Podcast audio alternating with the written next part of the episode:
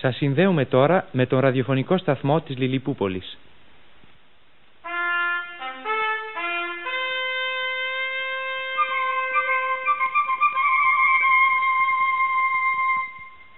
Εδώ Λιλιπούπολη.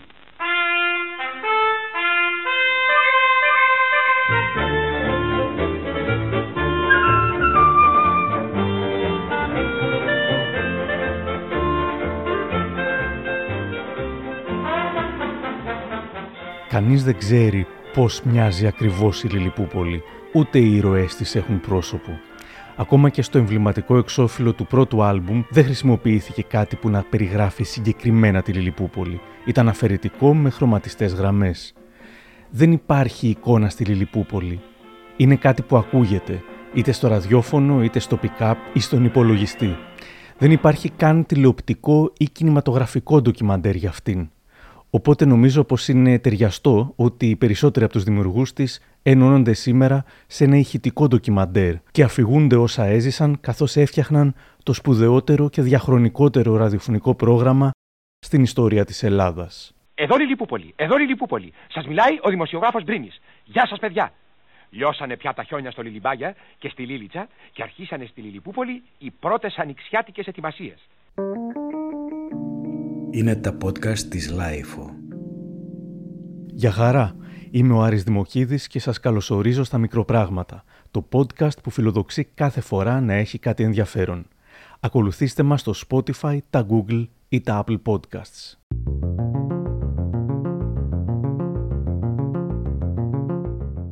Τέσσερις είναι οι συνθέτες της Λιλιπούπολης και είμαι πολύ χαρούμενος που και οι τέσσερις μου μιλούν σήμερα σε αυτό το ηχητικό ντοκιμαντέρ μας. Με αλφαβητική σειρά, ο Νίκος Κυπουργός, ο Δημήτρης Μαραγκόπουλος, η Λένα Πλάτωνος και ο Νίκος Χριστοδούλου. Η τραγουδίστρια Σαβίνα Γιαννάτου μίλησε επίσης στο podcast μας και στο Γιάννη Δημητρέλο. Όλα βέβαια ξεκίνησαν από το Μάνο Χατζηδάκη. Ή μάλλον πριν και από αυτόν όλα ξεκίνησαν από την Ερεγκίνα Καπετανάκη. Τη γυναίκα που εμπνεύστηκε τη Λιλιπούπολη, τη συνδημιούργησε μαζί με την σημαντική παιδοψυχολόγο Ελένη Βλάχου, τη σκηνοθέτησε, έγραψε κείμενα και στίχους μαζί με τη Μαριανίνα Κριεζή και αργότερα την Άννα Παναγιωτοπούλου. Μίλησα λοιπόν σήμερα με την Ρεγκίνα Καπετανάκη για το πώς ξεκίνησαν όλα. Η ιδέα πώς μου ήρθε. Ναι. Ξέρεις τι, ε, μία από τις πιο δύσκολες ερωτήσεις πάντα είναι πώς μου ήρθε η ιδέα. Λοιπόν, ε, πάμε πολύ μακριά, 1971 βρισκόμουν στη Νέα Υόρκη γιατί είχαμε φύγει με τον ε, σύζυγό μου τον τότε Γιώργο Χριστοδουλάκη για μεταπτυχιακές σπουδές. Ο Γιώργος μπήκε στο NYU και εγώ ε, γράφτηκα στο Actor Studio.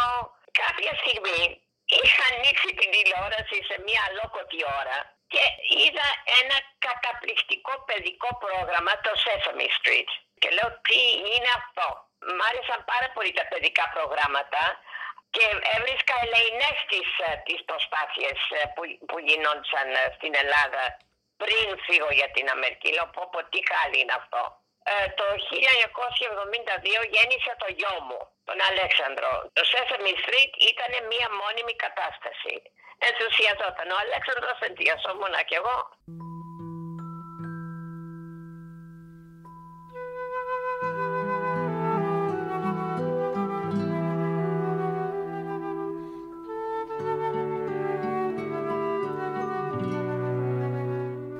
Καπετανάκη και ο Χριστοδουλάκης έβγαιναν συχνά στη Νέα Υόρκη με το Μάνο Χατζηδάκη στο στέκι του εκεί, το Wine and Apples. Το 1974 ο Χατζηδάκης οσμίζεται ότι η Χούντα τελειώνει και ετοιμάζεται να επιστρέψει στην Ελλάδα. Ζητά από τον Χριστοδουλάκη να γίνει δεξί του χέρι όταν θα αναλάβει τη διεύθυνση του τρίτου προγράμματος της ελληνικής ραδιοφωνίας. Και εσύ, τι θέλεις να κάνεις, Ρεγκίνα, της λέει ο Χατζηδάκης και η Καπετανάκη απαντά: Κάτι για τα παιδιά. Το Sesame Street που παίχτηκε αργότερα και στην Ελλάδα τη δεκαετία του 80 ως «Σουσάμι άνοιξε» τριγύριζε στο μυαλό της πριν τελικά προτείνει μια ολόκληρη παιδική ζώνη στο Χατζηδάκι με ψυχολόγους, επιστήμονες και εκπαιδευτικούς. Η Λιλιπούπολη ήταν η ναυαρχίδα της ζώνης. Στην Αθήνα με το που πέφτει η Χούντα, η Καπετανάκη συναντά την παιδοψυχολόγο Ελένη Βλάχου. Πλατεία Κολονία Αντωνακίου, γιατί εκεί συχνάζαμε όλοι νεοφερμένοι από το εξωτερικό που είχαμε γυρίσει. Το brain drain που είχε φύγει με τη Χούντα γύρισε μετά. Συναντώ την Ελένη Βλάχου, μόλις είχε γυρίσει και αυτή από την Ελβετία. Της Λέω, Ελένη, θέλω να, να συνεργαστούμε. Έχω σκεφτεί ένα παιδικό πρόγραμμα. Τι είστε, λέει, είμαι. Και άρχισε να έρχεται στο σπίτι μου τα βράδια και αρχίσαμε να φτιάχνουμε τη Λιλιπούπολη εν έτη 1975.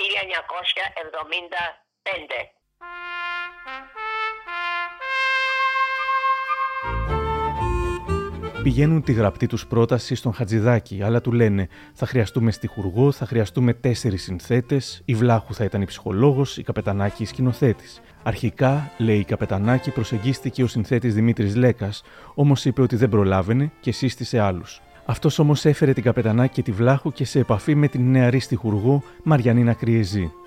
Ο Χατζηδάκης, πριν εγκρίνει οριστικά το πρόγραμμα, ζητά να ακούσει πρώτα ένα δοκιμαστικό. Βέβαια, μπορούμε, του λέει η Καπετανάκη, παρότι ήξερε πως δεν πολύ μπορούσαν, ούτε ηθοποιούς δεν είχαν βρει. Ζητάει βοήθεια από τους γνωστούς της ηθοποιούς που είχαν τελειώσει μαζί τη δραματική σχολή του Εθνικού Θεάτρου το 1967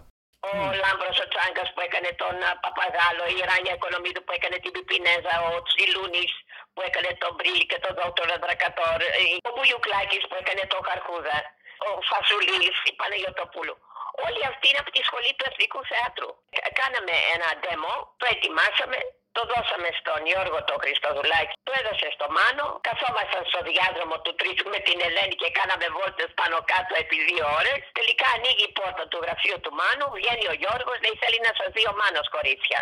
Ε, μπαίνουμε μέσα, μας κοιτάζει ο Μάνος και σκάει ένα τεράστιο χαμόγελο και λέει κορίτσια, συγχαρητήρια, σας τα δίνω όλα. Αυτό ήτανε.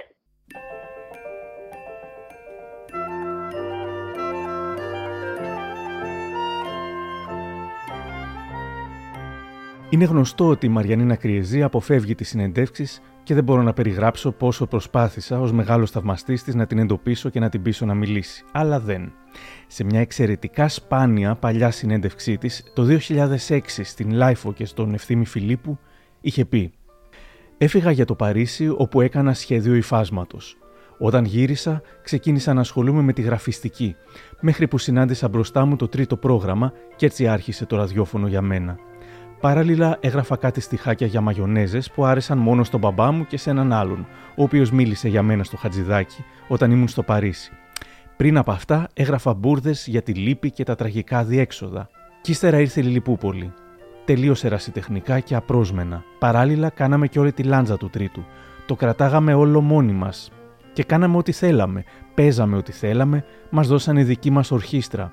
Ξέρεις, το μόνο πράγμα που δεν μπορεί κανείς να αμφισβητήσει στο χατζηδάκι είναι τα παράθυρα που άνοιγε σε νέους ανθρώπους. Ήταν ταμένος σε αυτό το πράγμα. Και στη συλλεκτική έκδοση του Ιαννού με τίτλο Εδώ Λιλιπούπολη τα τραγούδια, η Κριεζή γράφει. Οι τέσσερις συνθέτες της Λιλιπούπολης ήταν για μένα ταυτισμένοι με τα τέσσερα στοιχεία της μουσικής της. Δεν είναι τυχαίο που ο φίστικο τρέχει στα διάφανα νερά του Κυπουργού, ενώ η αρκούδα καφέ στο στέρεο έδαφος του Δημήτρη Μαραγκόπουλου. Αν η Λένα Πλάτωνος δεν είχε το χάρισμα να συνδιαλέγεται με τα πλάσματα του Εθέρα, τις νεράιδες και τα φαντάσματα, δεν θα είχαν γραφτεί τα στιχάκια της Ροζαλίας, του τελευταίου τραγουδιού της εκπομπής. Το πρώτο ήταν η κυρία Φωτεινή, μια μικρή φλογάτη έκρηξη με την οποία ο Νίκος Χριστοδούλου χάρισε στη Λιλιπούπολη το πρώτο της σουξέ.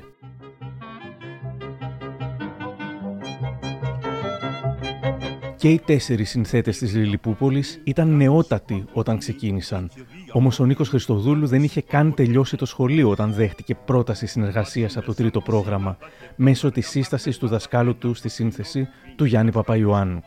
Μου λέει σήμερα ο ίδιος ο Χριστοδούλου. Είχε πάρει τότε μία παραγωγός του τρίτου προγράμματος Της το έχει αναθέσει ο Μάνος ο Χατζηδάκης, τον οποίο δεν τον εγνώριζα τότε καθόλου. Ήταν η Ειρήνη η Σαλονικιού. Ήταν από τα πιο γνωστά πρόσωπα τα παλιά του τρίτου προγράμματος. Όταν με πήρε τηλέφωνο, ήμουν όντως στην τρίτη ηλικίου. Ήταν άνοιξη και της είπα γελώντας ότι. Γιατί έτυχε να σηκώσω εγώ το τηλέφωνο. Πήρε στο σπίτι που έμενα με τους γονείς μου. Ε, και της είπα ότι όταν τελειώσω το σχολείο θα έλθω. Και έτσι και έγινε.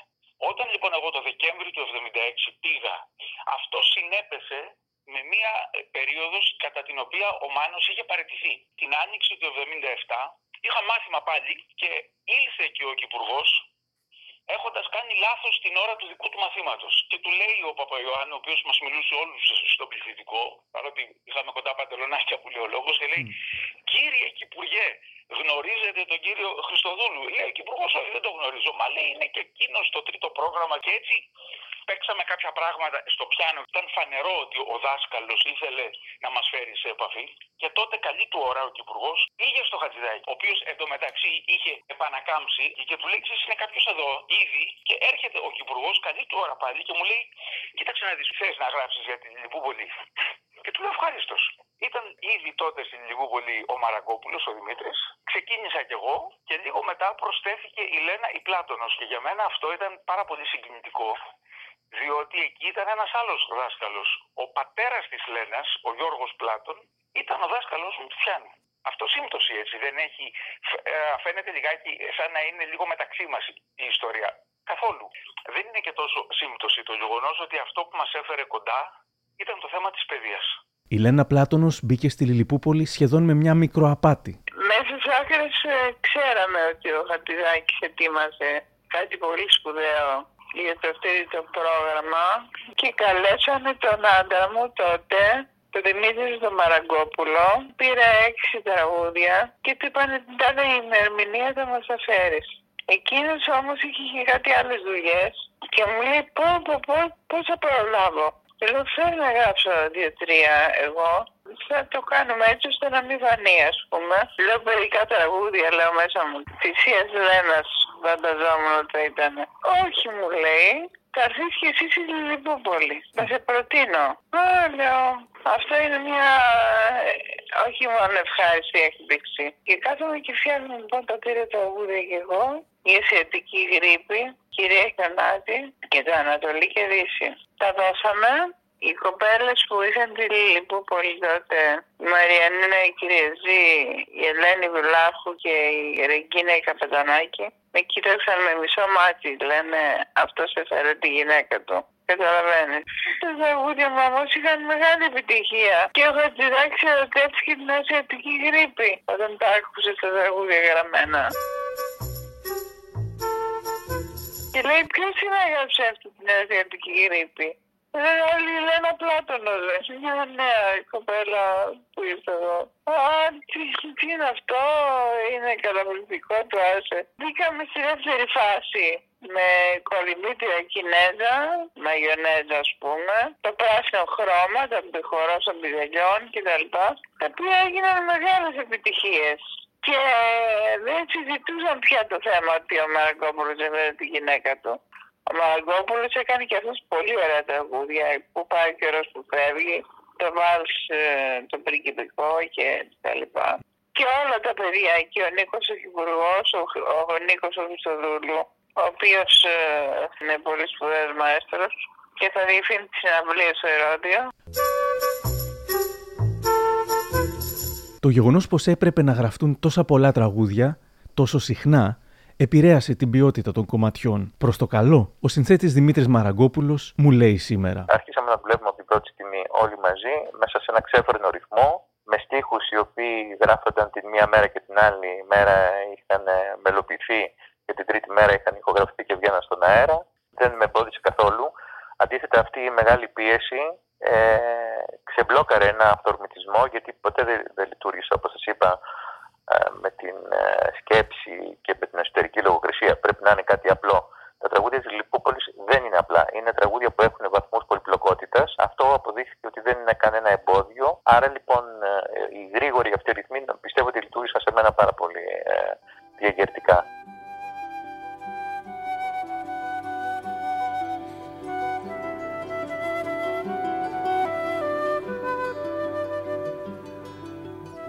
Η Λιλιπούπολη αγαπήθηκε από τα παιδιά.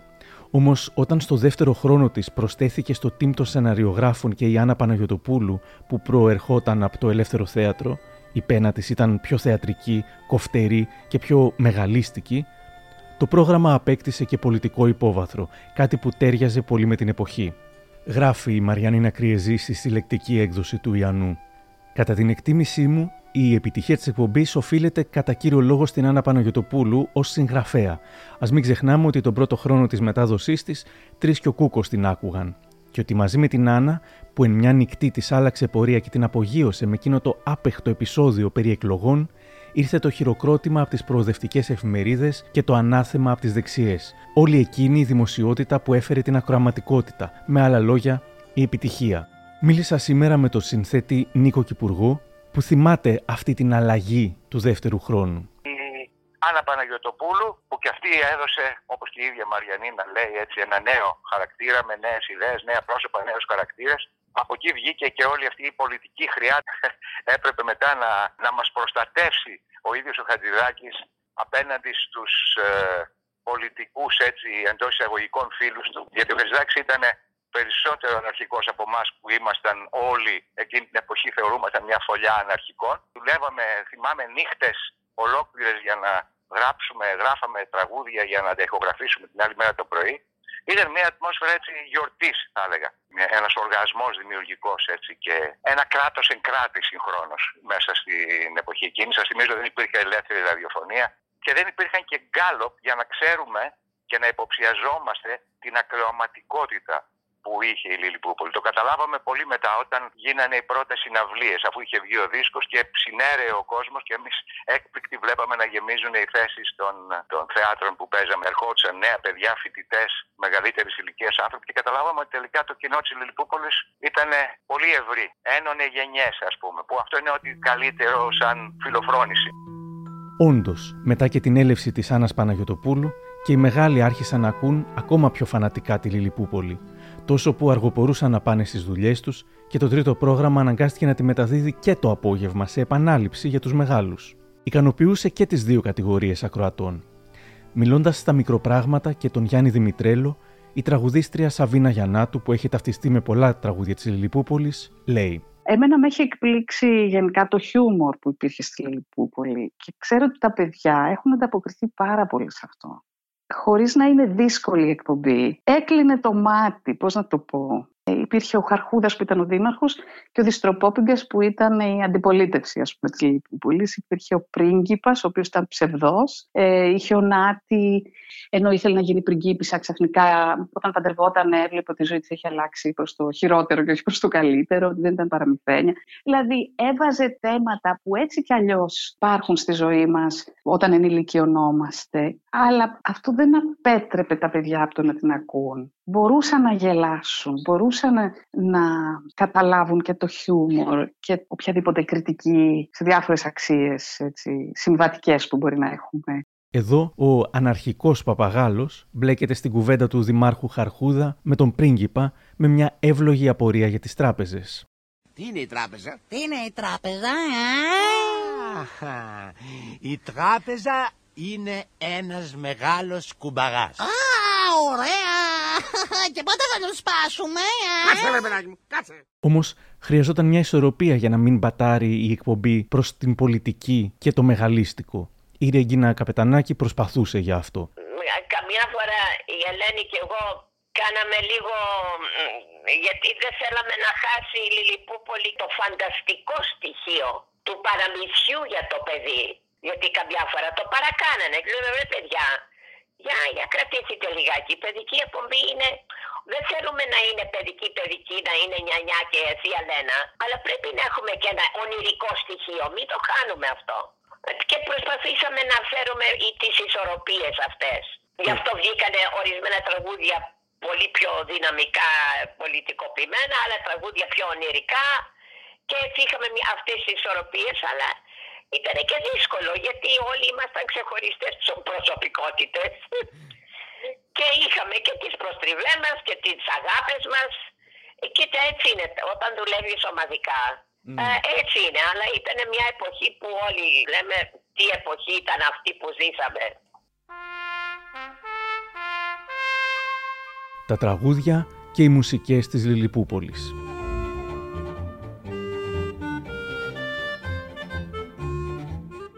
Οι συνθέσεις αλλά και οι ενορχιστρώσεις της Λιλιπούπολης ήταν εξαιρετικά πολύπλοκες. Οι νέοι συνθέτες δεν είχαν εντυπωσιάσουν μόνο τους ακροατές ή τόσο τους ακροατές, αλλά κυρίως το Μάνο Χατζηδάκη. Η Λένα Πλάτωνος ήξερε να γράφει μουσική, έγραφε όμως το πιάνο της, ιδέα δεν είχε από ενορχιστρώσεις. Τότε, όπως μου λέει σήμερα, Πήρε τον πατέρα της, τον σπουδαίο συνθέτη, πιανίστα και δάσκαλο, και αυτό της έστειλε μερικές σημειώσεις. Έμαθε ενορχίστρωση μόνη της στα γρήγορα. Είχαμε τις ώρες που ο καθένας έφτιαχνε τα δικά του τραγούδια και είχαμε κάτι πολύ σημαντικό. Μας έδωσαν κάθε φορά μια ομάδα οργάνων η οποία μπορούσε να παίξει την ορχήστρα. Και μας υποχρέωναν έτσι να ενορχιστρώσουμε για ορισμένα όργανα. Αυτός ο περιορισμός, ξέρεις τι καλό μου που μας έκανε. Καμιά φορά ο περιορισμός σε οδηγεί και σε σπουδαία έργα. Ξέρεις, νιώθεις ότι πρέπει να mm. ανταπεξέλθεις και βάζεις όλη σου τη δύναμη την εσωτερική. Ήταν μάλιστα τόσο απαιτητικές οι συνθέσεις, όπως λέει σήμερα ο συνθέτης Νίκος Χριστοδούλου, που η βιρτουόζα πιανίστα Πλάτωνος τους κληροδότησε και μερικές δυσκολίες. Ήταν πιανίστα συναυλιών όχι απλώς πιανίστα, ήταν μια εξαιρετική πιανίστα. Έπαιζε καταπληκτικό πιάνο, έπαιζε πάντοτε εκείνη στα κομμάτια της στη Λιλιπούπολη και μας έχει κληροδοτήσει κιόλας και ένα μικρό πρόβλημα εντός εισαγωγικών το λέω αυτό, διότι επειδή εκείνη ήταν βιρτουόζα πιανίστα, αντιλαμβάνεστε ότι αυτά που έγραψε για τη Λιλιπούπολη και όχι μόνο είναι πολύ απαιτητικά για το πιάνο. Είναι πάρα πολύ απαιτητικά. Σε αρκετές περιπτώσεις μπορούσαμε να διευρύνουμε την ενορχίστρωση με πολλά όργανα και αυτό κάναμε με αποτέλεσμα να υπάρχουν κομμάτια τα οποία από 3-4 όργανα έως και 15-16 σε κάποιες περιπτώσεις. Δηλαδή μια μικρή ορχήστρα. Αλλά η σύνθεση αυτή της ορχήστρας ή η φιλοσοφία της κατά κάποιο τρόπο ήταν ένα μουσικό σύνολο το οποίο είχε όλα τα όργανα της συμφωνικής ορχήστρας από ένα. Φυσικά δεν ήταν πάντα όλα τα όργανα διαθέσιμα ανά πάσα στιγμή. Για μια νέα τραγουδίστρια πάντως οι συνθήκες ήταν εξαιρετικές. Η Σαβίνα Γιαννάτου θυμάται βρέθηκα για πρώτη φορά στη Λιλιπούπολη το 1978. Τότε εγώ ήμουνα 19 ετών. Με κάλεσε η Ελένα Πλάτωνος τότε για να τραγουδήσω κάποια από τα τραγούδια της. Υπήρχαν πάρα πολύ καλές συνθήκες της ηχο, ηχογράφησης. Αυτά δεν τα έβρισκε κανείς, όχι εύκολα. Ήταν πολύ δύσκολο να τα βρει κανείς. Να ενορχιστρώσει ένα τραγούδι όπως το θες και να έχεις τους μουσικούς έτοιμους και τους καλύτερους μουσικούς στην ουσία. Και αυτό ήταν κάτι που έχει δημιουργήσει ο Μάνος Χατζηδάκης. Δεν ήταν αυτονόητα πράγματα δηλαδή αυτά, ούτε είναι αυτονόητα. Συνεργαζόμουν με αυτούς τους εξαιρετικούς τραγουδιστές, δηλαδή ο Αντώνης Κοντογεωργίου. Ήταν ο μαέστρος ε, χοροδιών της Θεσσαλονίκης Θεσσαλονίκης, ε, τον ήξερα από πολύ παλιότερα όταν συμμετείχα σε χοροδίες εγώ. Ένας καταπληκτικός τραγουδιστής και μουσικός. Ο Σπύρος Ακάς, επίσης, ο οποίος μετά έγινε δάσκαλός μου. Και επίσης, πέρα από τη Λιλιπούπολη, μέσα στο τρίτο πρόγραμμα, είχες τη δυνατότητα να συναντήσεις αρκετούς άλλους ανθρώπους που έκαναν πάρα πάρα πολύ ενδιαφέροντα πράγματα. Ο ρόλος του Χατζηδάκη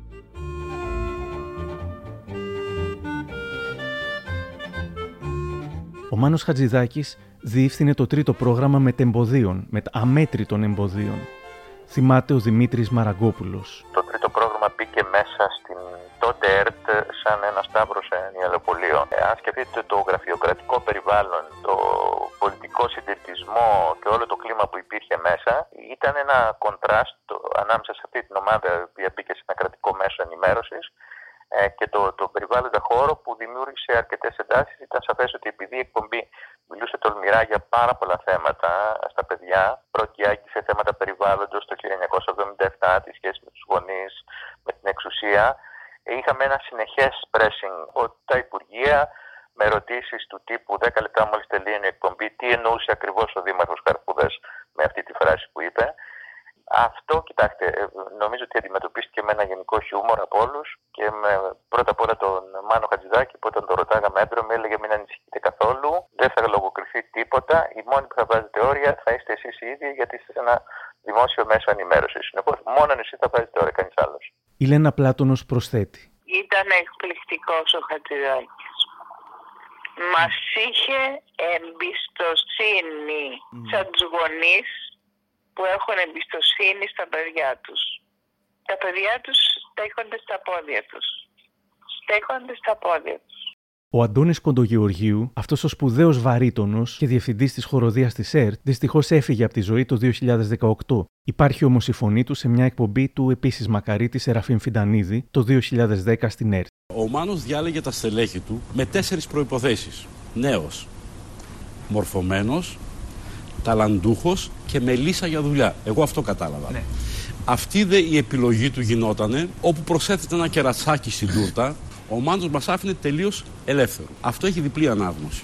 Όταν είσαι φιλότιμος, όταν τιμάς τον άνθρωπο που σου δίνει την πλήρη ελευθερία, τότε βάζεις αυτοπεριορισμούς, αυτοελέγχους, αυτολογοκρισία και θέλεις φυσικά να εμφανιστείς μπροστά του ότι είσαι άξιος αυτής της τιμής που σου κάνει και της ελευθερίας που σου δίνει. Στην ίδια εκπομπή, η παιδοψυχολόγος και συνδημιουργός της Λιλιπούπολης, Ελένη Βλάχου, η Ρεγκίνα Καπετανάκη και η Άννα Παναγιωτοπούλου θυμούνται τις πολλές απόπειρες λογοκρισίας και τη στάση του Χατζηδάκη. Πολλές ενοχλήσεις άνωθεν και κάτωθεν. Έτσι δεν είναι; Δεν φτάνανε σε εμάς. Δεν φτάνανε. Α, είναι- μπράβο. Εγώ δηλαδή δεν ήξερα. Έφτανα στο Χατζηδάκη ο Στο οποίος Χατζηδάκη, ο οποίος μας το απέκρυπτε για να μην αυτολογοκριθούμε. Ναι, αλλά πολλές φορές ψάχναμε μπομπίνες που είχαν πάει στη λογοκρισία, ε, δεν μπορούσαμε να τη... εκπομπές, η εκπομπή που θα πεζότανε.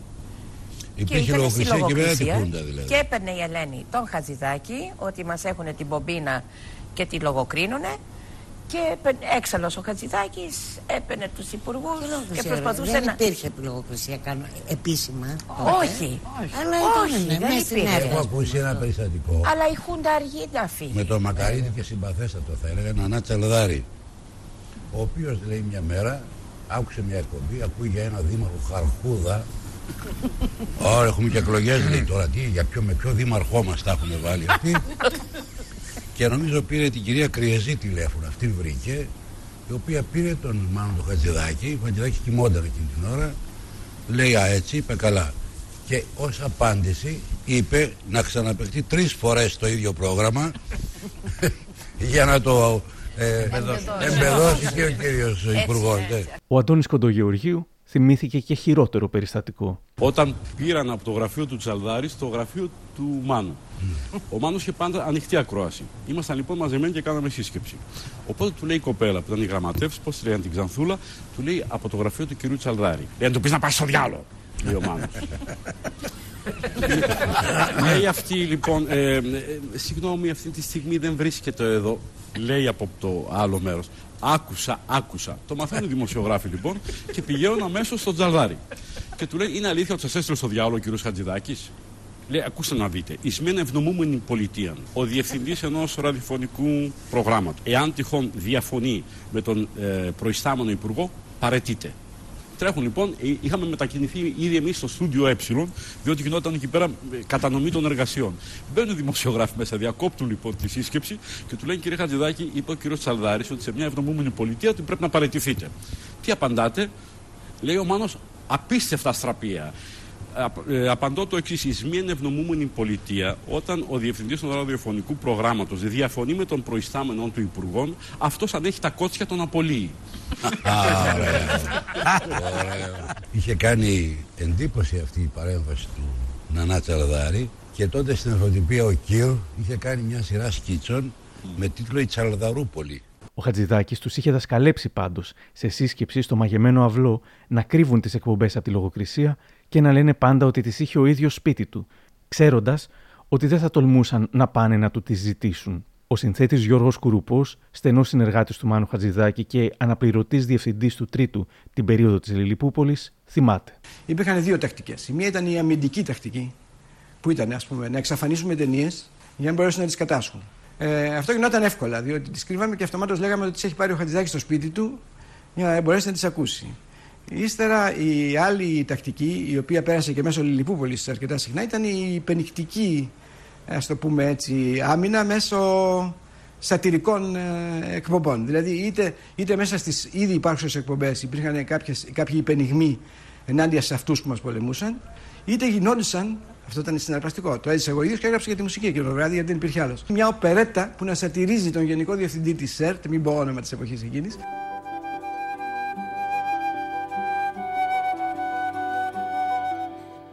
Η απάντηση του Χατζηδάκη σε όσους κατηγορούσαν τη Λιλιπούπολη, το εξής εξαιρετικό κείμενο.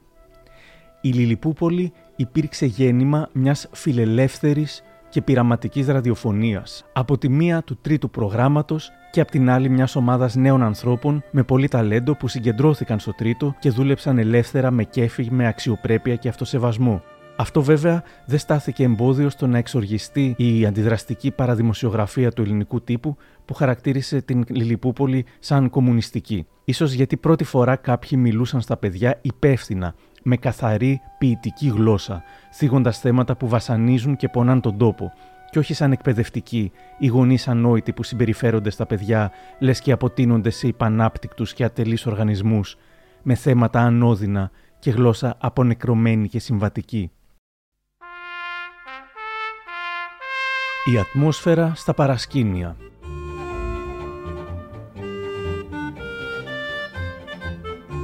Η πίεση ήταν μεγάλη και η δουλειά συνεχής.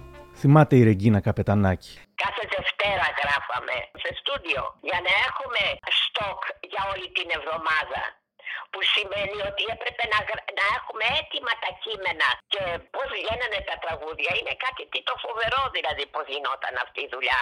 Δηλαδή μας ερχόταν μια ιδέα, παίρναμε τηλέφωνο τον Μαραγκόπουλο ή τον Υπουργό ή τη Λένα Λέγα, έχουμε σκεφτεί αυτό, η Μαριανή να, να, να αρχίσει να γράφει τους στίχους.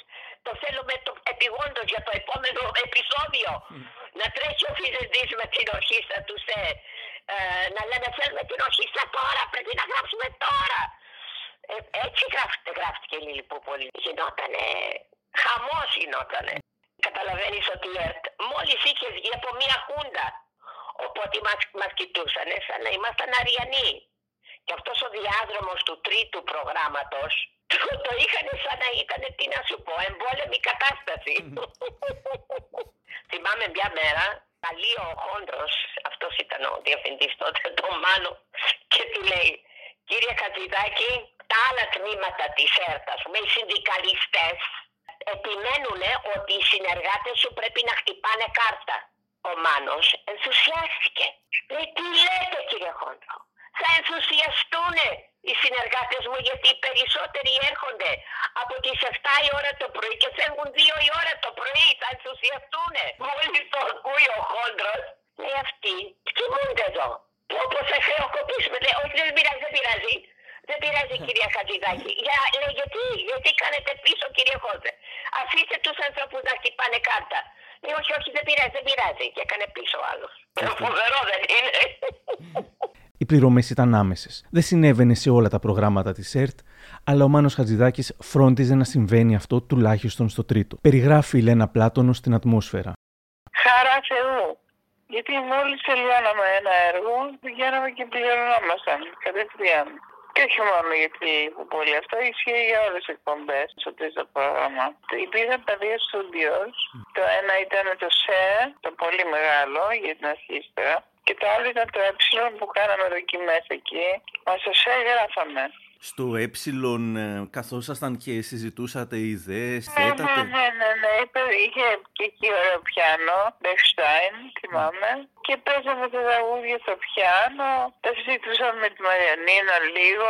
Θα περίμενα ότι οι ζήλιες και οι τσακωμοί μεταξύ των συνθετών θα ήταν συνεχείς.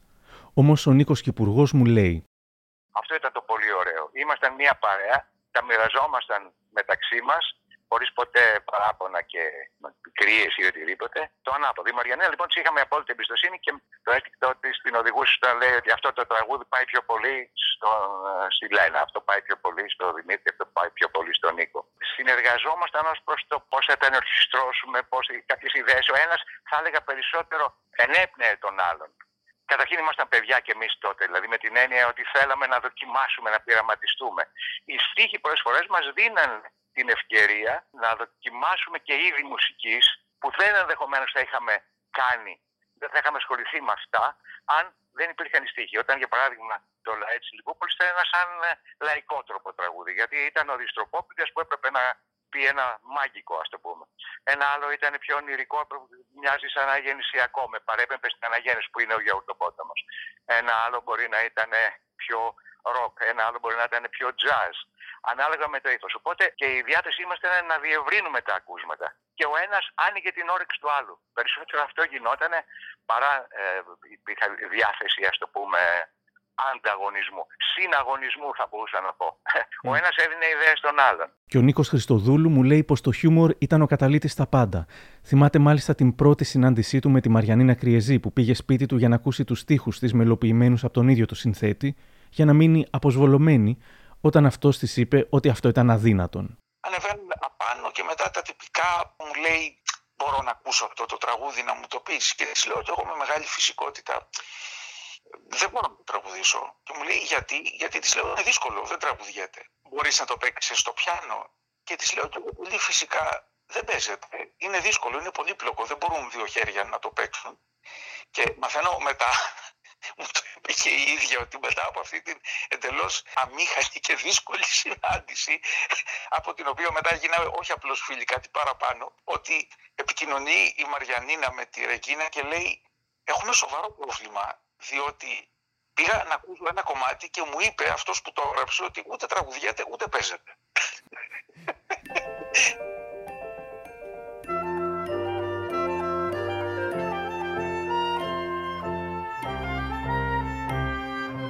Βλέποντας τους τέσσερις συνθέτες, ας πούμε απ' έξω, η Σαβίνα Γιαννάτου επιβεβαιώνει. Υπήρχε μία άμυλα ανάμεσα στους συνθέτες, ένας συναγωνισμός εισαγωγικά, ένα τεράστιο ενδιαφέρον ως προς το τι παρουσίαζε ο κάθε συνθέτης κάθε φορά. Το κάθε, κάθε καινούριο τραγούδι δηλαδή ήταν αντικείμενο συζήτησης, κριτικής, θαυμασμού και αυτό ήταν πολύ σημαντικό. Κανείς δηλαδή δεν έκανε κάτι για τη δουλειά και μόνο, αυτό είναι σίγουρο.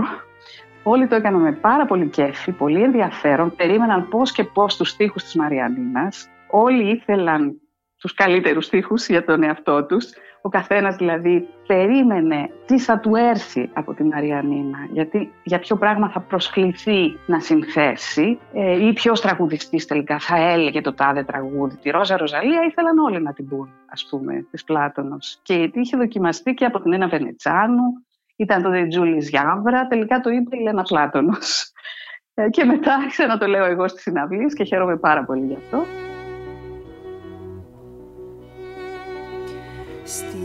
Στη Ρόδο Ζαχαρένια παραλία Μιλούσαν όλοι για τη Ρόζα Ροζαλία Που είχε στα δυο της μάγουλα λιγάκι κρέμα Στην υπερσπάνια συνέντευξή της στον Ευθύμη Φιλίππου η Μαριανίνα Κριεζή αποκαλύπτει δεκαετίες μετά το πρώτο επεισόδιο.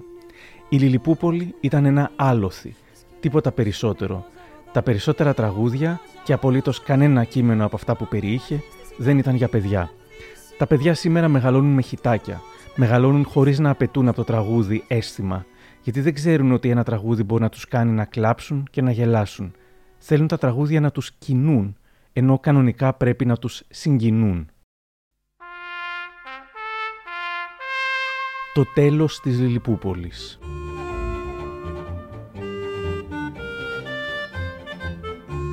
Γιατί σταμάτησε η εκπομπή το 1980 η Ρεγκίνα Καπετανάκη λέει πως είχε κλείσει ο κύκλος. Ο Μάνος Χατζηδάκης είχε κουραστεί από τις επιθέσεις που γινόταν εναντίον του Τρίτου.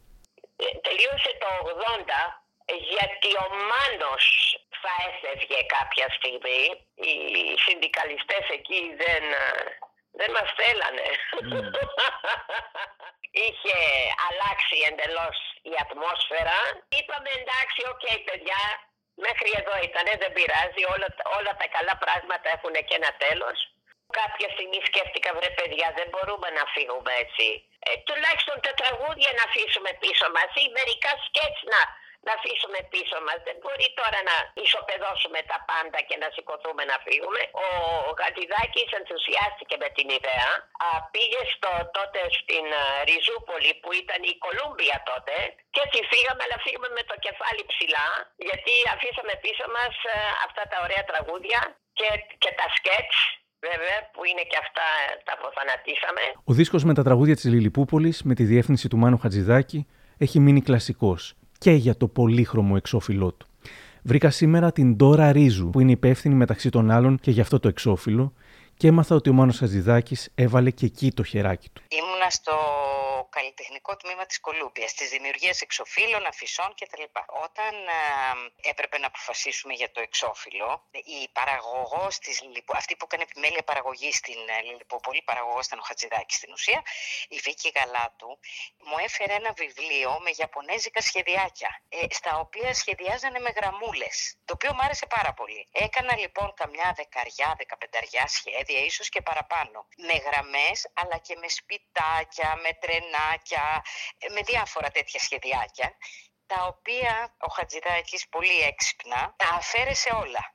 Και μου είπε θα κάνουμε ένα εξώφυλλο με σκέτες γραμμές γιατί αυτό που είναι σαν το ουράνιο τόξο βοηθάει τα παιδιά να, να φτιάξουν το δικό τους κόσμο και τη δική τους λιλιπούπολη. Δηλαδή να μην τα καθοδηγήσουμε εμείς στο τι εμείς φανταζόμαστε ότι είναι η Λιλιπούπολη, ανθρωπάκια, σπιτάκια και τέτοια. Ε, Για μένα ήταν πολύ μεγάλο μάθημα αυτό από το Χατζηδάκι, γιατί μου έμαθε ότι με την αφαίρεση λες πιο πολλά στην ουσία. Και αυτά ήταν το 1981. Γιατί θυμάμαι ότι στο σεισμό του 81 τον μεγάλο, εγώ έφτιαχνα το εσώφυλλο, τις γραμμές και καταστράφηκε βέβαια. Γιατί ξέρεις τότε δεν υπήρχαν ας πούμε κομπιούτερ, τα κάναμε όλα στο χέρι, έτσι. Οπότε με το που έγινε ο σεισμός, φύγαν οι γραμμές και καταστράφηκε το εξώφυλλο και ξανά έγινε από την αρχή. Πήρε πάρα πολύ χρόνο δηλαδή για να γίνει, έτσι. Δηλαδή, που αλλάζαμε συνέχεια και ο Χατζηδάκης ε, δεν επέτρεπε να φέγει κάτι χωρίς να το εγκρίνει και χωρίς να βάλει υπογραφή από πίσω. Ήθελε να τα βλέπει όλα από το τυπογραφείο και να σου πω την αλήθεια καλά έκανε. Για το τέλος της Λιλιπούπολης ακούμε και τον Κοντογεωργίου από την εκπομπή της ΕΡΤ. Γιατί τελείωσε τότε; Διότι οι επιθέσεις ήταν τόσο απίστευτες, τόσο ισχυρές, να φανταστείτε και από την Ποσπέρτη, δηλαδή από το συνδικαλιστικό όργανο, από όπου μπορείτε να φανταστείτε, από την κυβέρνηση, από την Ποσπέρτη, από παντού, που δεν αντέχαμε πια. Δηλαδή είχαμε μεν σαν νέοι όλο αυτό το σθένος, ο Μάνος, εγώ, άλλοι φίλοι, μας τραβήξαν στα δικαστήρια πολλές φορές. Κάτι που ήταν πρωτόγνωρο για μας, δεν είχαμε ιδέα τι είναι δικαστήριο. Και βρισκόμασταν τώρα στο εδόλιο καθισμένοι και τρελαινόμασταν. Και απλώς κυνηγητό απλό, αλλά ενεργοποίησαν, αν είναι δυνατόν, την ΕΕΠ εναντίον μας. Την ΕΕΠ. Την ΕΕΠ τότε, την Υπηρεσία Μυστικών Πληροφοριών. κυβερνώντες; Κυβερνώντες, ναι, και η ΕΡΤ, η οποία η ΕΡΤ ήταν πιστεύω. εχθρική με το Μάνο, πλην της κυρίας Γουλανδρή και του κυρίου Ζώρα, που ήταν οι υποστηριχτές μας. Παίχτηκαν περίπου 400 εκπομπές της Λιλιπούπολης εκείνη την τετραετία. Από αυτές σώζονται μόνο 100. Τις υπόλοιπες τις κατέστρεψαν από την ΕΡΤ μετά την αποχώρηση του Χατζηδάκη το 81 με την αλλαγή. Και πάλι ο Κοντογεωργίου. Όταν άλλαξε η κατάσταση και ξεδιώχθη ο Μάνος όπως διώχθηκε, μερικοί αναγκαστήκαν να αποχωρήσουν, άλλοι εκδιώχθηκαν. Εγώ ήμουν από τους τελευταίους που με απέλησαν με απίστευτες δικαιολογίες. Μία βραδιά πηγαίνοντας, μπαίνοντας στο τρίτο πρόγραμμα, είχε ένα γραφείο δημοσίων σχέσεων. Και είδα μια καθαρίστρια την κυρία Τζέντη, την κοντούλα, η οποία είχε ένα καρότσι. Μου λέει, μου είπα να τα πετάξω. Της λέω, έχεις πετάξει κι άλλα, μου λέει μια καροτσιά. Μόνο; Λέω που, στα σκουπίδια. Μου- Πάω στα σκουπίδια, είχαν πέσει, ήταν πέντε ντοσιέ, αλλά στα δύο είχαν πέσει ήδη αποφάγια από το μπαρ. Τα πήρα όλα λοιπόν αυτά και τηλεφωνώ στο Μάνο. Ο Μάνος διωγμένος. Γεια σου, Χρυσέ μου, τα γνωστά και λέω κάτι δυσάρεστο. Λέει, πες το, το αντέχω. Όλο δυσάρεστα είναι. Λέω έτσι και έτσι στο αρχείο. Όλο πετάχτηκε. Νόμιζα ότι κόπηκε η γραμμή. Λέω, παρακαλώ, με ακούτε; Άκουγε. Μου λέει, σε ακούω, Χρυσέ μου, έχω μείνει άφωνος. Οποία αθλειώτης μου είπε. Κάποια στιγμή έψαχνα στο αρχείο, είχα την ευχαίρεια να μπω μέσα στο αρχείο. Είχα λοιπόν όλες τις εκπομπές γραμμένες με το αριθμό της ταινίας. Βρήκα ένα 80% τις βρήκα και είναι γραμμένα άλλα πράγματα επάνω. Έχουν καταστραφεί αυτά. Προσπαθώντας να καταλάβω πώς ένιωσαν τότε οι δημιουργοί, ρωτώ τον Δημήτρη Μαραγκόπουλο. Θυμάστε την τελευταία εκπομπή, τις τελευταίες ημέρες, όταν ξέρατε ότι θα φύγετε; Θα σας πω, δεν θυμάμαι αυτό. Θυμάμαι στο τελευταίο τραγούδι που έγραψα. Ε, το ήταν το Αντίο Λιλιπούπολη, που οφείλω να σας πω ότι την ώρα που το έγραφα ε, και τη στιγμή είχα σχεδόν δακρύσει. Είχα την αίσθηση δηλαδή ότι είναι το τελευταίο τραγούδι και με αυτό τελειώνουν πάντοτε τις συναυλίες. Όπου εκεί εντάσσω, μάλιστα παίρνω ένα θέμα από το σήμα της Λιλιπούπολης του Νίκου Κυπουργού και το εντάσσω μέσω τραγούδι και είναι σαν να κλείνει με ένα πολύ όμορφο τρόπο αυτός ο κύκλος όλος.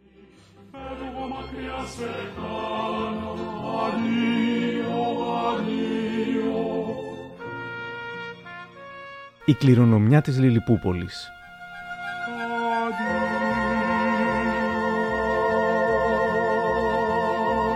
Το κοντινότερο σε μια συνέχεια ίσως ήταν οι εκπομπές της Μαριανίνας Κριεζή «Μου το είπε ένα πουλάκι» στο δεύτερο πρόγραμμα, που όπως αργότερα και το προσοχείο σκύλος μιλάει στο Sky ήταν παραμυθένιες και ζωοφιλικές. Μου το είπε ένα πουλάκι. Στα μέσα της δεκαετίας του 80 ήταν εξαιρετικά προχωρημένο. Δυστυχώς κόπηκε λόγω των κυνηγών που από ό,τι φαίνεται τότε ή μήπως και τώρα ήταν περισσότεροι από τους φιλόζωους. Ο κούκος που ακούσατε δεν μένει μέσα σε ρολόι. Μένει ακόμα ζωντανός στη φαντασία μας. Μένει ζωντανός στο όνειρό μας για μια Ελλάδα με δάση χωρίς κυνηγούς, για ένα κόσμο χωρίς κυνηγούς και θυράματα, όπου κάθε άνθρωπος θα νιώθει αγάπη όχι μόνο για αυτούς που έχει ανάγκη, αλλά και για αυτούς που είναι στο ελαιός του. Ζει ακόμα ο κούκος της εκπομπής μας λοιπόν. Όμως ένας μόνο κούκος δεν φέρνει την άνοιξη. Πόσο συγκινητικό ότι στο μοναδικό επεισόδιο που σώζεται online χάρη στο Γιώργο Παπαστεφάνου υπήρχαν ακόμα και αγγελίες σαν αυτήν. Χάθηκε στην πλάκα μικρόσωμο φουντωτό σκυλάκι που μοιάζει με γκριφόν. Είναι αρσενικό ξανθό με καφέ στα αυτάκια και στην άκρη της ουράς. Είναι πραγματικά σοβαρή η απώλειά του για το αφεντικό του που δεν έχει κανέναν άλλο στον κόσμο εκτός από αυτό το σκυλί. Δίνει 20.000 δραχμές αμοιβή σε όποιον το βρει αν το βρήκατε, τηλεφωνήστε στο 32 31 289. Πιστέψτε με, είναι επίγον και σοβαρό. 32 31 200. Όμως, νέα Λιλιπούπολη δεν υπήρξε ποτέ. Παρότι υπήρξαν πλάνα ακόμα και για κινούμενα σχέδια. Ποιο κανάλι όμως επενδύει πια σε παιδικό πρόγραμμα; Παρ' όλα αυτά και σχεδόν μισό αιώνα από την έναρξή της, η Λιλιπούπολη παραμένει εντυπωσιακά δημοφιλής και σε αυτούς που την πρόλαβαν, αλλά και στους νεότερους που τη μαθαίνουν εκ των υστέρων. Οι συναυλίες σκίζουν, γίνονται θεατρικά και όταν έκλεισε η ΕΡΤ, η Σαβίνα Γιαννάτου βρέθηκε στο προάβλιο μαγεύοντας τους θεατές με τραγούδια της Λιλιπούπολης, ενός από τα σημαντικότερα επιτεύγματα της ΕΡΤ έτσι κι αλλιώς. Τι είναι όμως αυτό που έκανε τη Λιλιπούπολη να αντέξει στις δεκαετίες, μου λέει η Λένα Πλάτωνος. Τα κομμάτια που γράφαμε ήταν κομμάτια αξιώσεων και αυτό εξαρτήθηκε πάρα πολύ, κατά τη γνώμη μου, από τους εκπληκτικούς στίχους της Μαριανάς Κρυζή. Ήταν τέτοιοι στίχοι που απεικάζανε, ας πούμε, ένα μουσικό περιεχόμενο ορκής. Ήταν εκπληκτικό το κλίμα. Εκπληκτικό το κλίμα. Ήταν αξέχαστο. Αξέχαστο. Γι' αυτό και τα τραγούδια παίζονται ακόμα. Και θα παίζονται. Έγιναν κλασικά. Ο Νίκος Χριστοδούλου προσθέτει. Μέσα στη μουσική γλώσσα των κομματιών αυτών υπάρχουν πάρα πολλά τα οποία ανήκουν στη γλώσσα της νέας μουσικής, δηλαδή φαινόμενα όπως προχωρημένη εκτεταμένη αρμονία όπως το λέμε εμείς ή πολυρυθμία ή πολυτονικότητα ή διάφορα τέτοια πράγματα. Και έχω την εντύπωση ακριβώς αυτά τα στοιχεία συνέβαλαν πάρα πολύ στην διαχρονική αποδοχή αυτής της μουσικής. Να δώσω ένα μικρό παράδειγμα. Ένα από τα γνωστότερα κομμάτια της ε, Λιπούπολη είναι το Ρόζα Ροζαλία, έτσι δεν είναι, της Λένα Πλάτωνος. Λοιπόν, αυτό το κομμάτι το ακούμε και δεν, και δεν συνειδητοποιούμε ότι αποτελείται από πέντε διαφορετικά μουσικά επίπεδα τα οποία συνεπάρχουν. Δηλαδή, είναι η μελωδική γραμμή, είναι μια αντιστικτική γραμμή, όπως λέμε στη μουσική, με ένα βιολί. Είναι τρίτο επίπεδο, είναι μια δεύτερη αντιστικτική γραμμή από φυσαρμόνικα, άλλη μελωδία τελείως. Τέταρτο επίπεδο μια άλλη μελωδία πάλι που υπάρχει συνεχώς στο κοντραμπάσο και υποστηρίζει αντιστικτικά, δηλαδή έχει την συνεχή συμπλοκή, αντίστοιξη όπως λέμε τεσσάρων μελωδιών και πέμπτο επίπεδο είναι το πιάνο το οποίο έχει άλλη ρυθμική κίνηση και το οποίο έχει επίσης και όλο τον αρμονικό ιστό του, του κομματιού. Είναι όντως ένα είδος μουσικής πολυπλοκότητας το οποίο υπάρχει σε όλους τους συνθέτες της Λιγουπολής. Να πω επίσης ότι θεωρώ μοναδικό πραγματικά και δεν είναι σχήμα λόγου αυτό ούτε συναισθηματισμός το ποιητικό κείμενο το οποίο είναι τι να πω, γεμάτο φαντασία, ιδέες, χιούμορ και επίσης πολύ μεγάλη ακρίβεια. Στην ερώτηση του Γιάννη Δημητρέλου απαντά και η Σαβίνα Γιαννάτου. Τι πιστεύετε ότι κάνει διαχρονική τη Λιλιπούπολη σήμερα, Ποιο είναι το, το μυστικό που έχει δημιουργήσει τη διαχρονικότητα; Υπήρχε ένα πολύ μεγάλο ενδιαφέρον από τους συγγραφείς, τη συγγραφή της Λιλιπούπολη και τη Μαριανίνα που έκανε τους στίχους, ε, να μην αντιμετωπίσουν τα παιδιά ως ε, όντα που δεν καταλαβαίνουν καλά, αλλά να τα αντιμετωπίσουν όχι ακριβώς σαν ενήλικες βέβαια, αλλά ως ισότιμους ε, ανθρώπους έφτιαχναν ίσως τους στίχους και τα κείμενα. Με βάση ίσως το τι θα θέλανε εκείνες να, να ακούνε ως παιδιά. Λέω τώρα, υποθέσεις κάνω. Και η εκδοχή του Δημήτρη Μαραγκόπουλου. Αυτά τα τραγούδια πρώτα απ' όλα αποτυπώνουν αυτή την άβρα, αυτό τον απόϊχο από το μικρό Big Bang που έγινε την εποχή εκείνη και αυτό φαίνεται πως καταφέρνει και φτάνει μέχρι σήμερα στις μέρες. Αυτό είναι το ένα.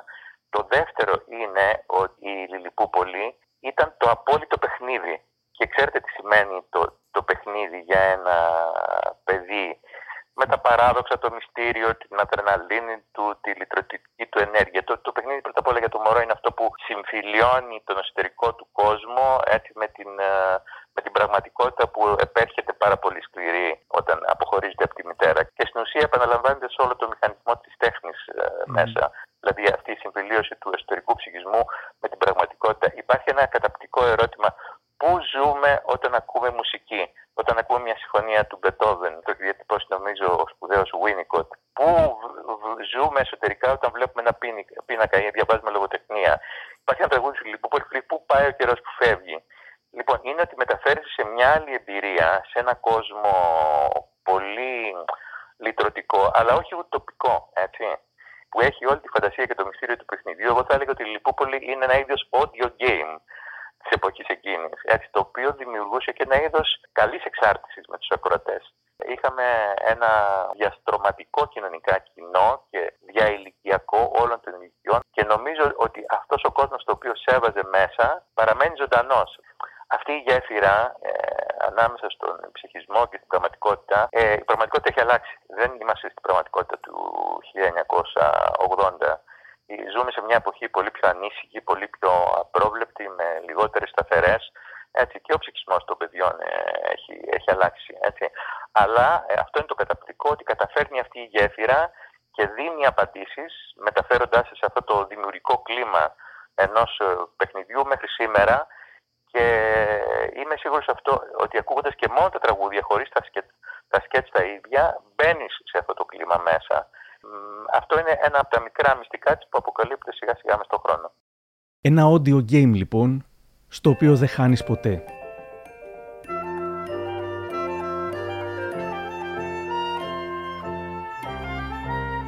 Η Ελένη Βλάχου, στο εδώ Λιλιπούπολη τα τραγούδια, γράφει «Δεν υπήρχε συνταγή, την επινοούσαμε καθημερινά με πολλή δουλειά και γέλιο. Και από ό,τι φάνηκε, περάσανε πολύ καλά και οι ακροατές όλων των ηλικιών. Πάντα πίστευα ότι σε μια παιδική εκπομπή θα πρέπει όλοι να μπορούν να βρίσκουν στοιχεία που να τους συγκινούν.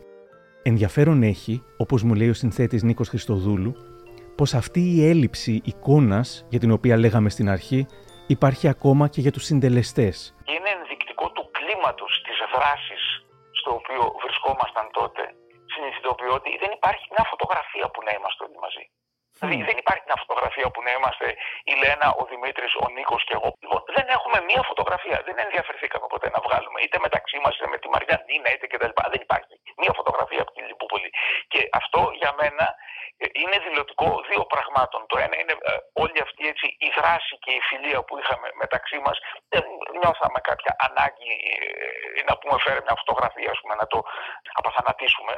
Αλλά το άλλο είναι ότι ίσως το γεγονός ότι δεν οπτικοποιείται η Λιλιπούπολη. Δηλαδή όλα αυτά τα απίθανα πρόσωπα που εμπνεύστηκαν, η Ρεγκίνα, η Καπετανάκη, η Ελένη, η Βλάχου, η Μαριανίνα, ό, όλοι αυτοί, ο Μπίξ Μπίξ, ο Ιστροπόπικα, ο Δήμαρχος, ο πρίγκιπας, ο δεν ξέρω τι, ο, όλοι αυτοί ενώ είναι τόσο ζωηροί ραδιοφωνικά, είναι αδύνατο να οπτικοποιηθούν. Οπότε λοιπόν στην μη οπτικοποίηση συμμετέχουμε μέσα κι εμείς ως μηδέποτε ε, συλλογικά φωτογραφηθέντες.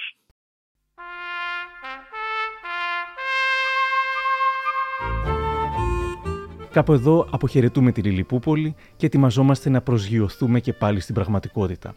Η έλλειψη εικόνας και στο δικό μας ντοκιμαντέρ ελπίζουμε να σας βοήθησε να φτιάξετε για όση ώρα κράτησε τους δικούς σας κόσμους, τη δική σας Λιλιπούπολη.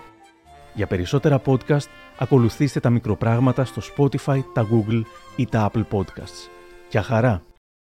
Εδώ Λιλιπούπολη.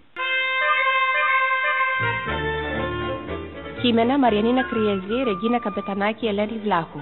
Πήραν μέρος οι ηθοποιοί Νίκος Τσιλούνης, Βασίλης Μπουγιουκλάκης, Ράνια Οικονομίδου, Λάμπρος Τσάγκα.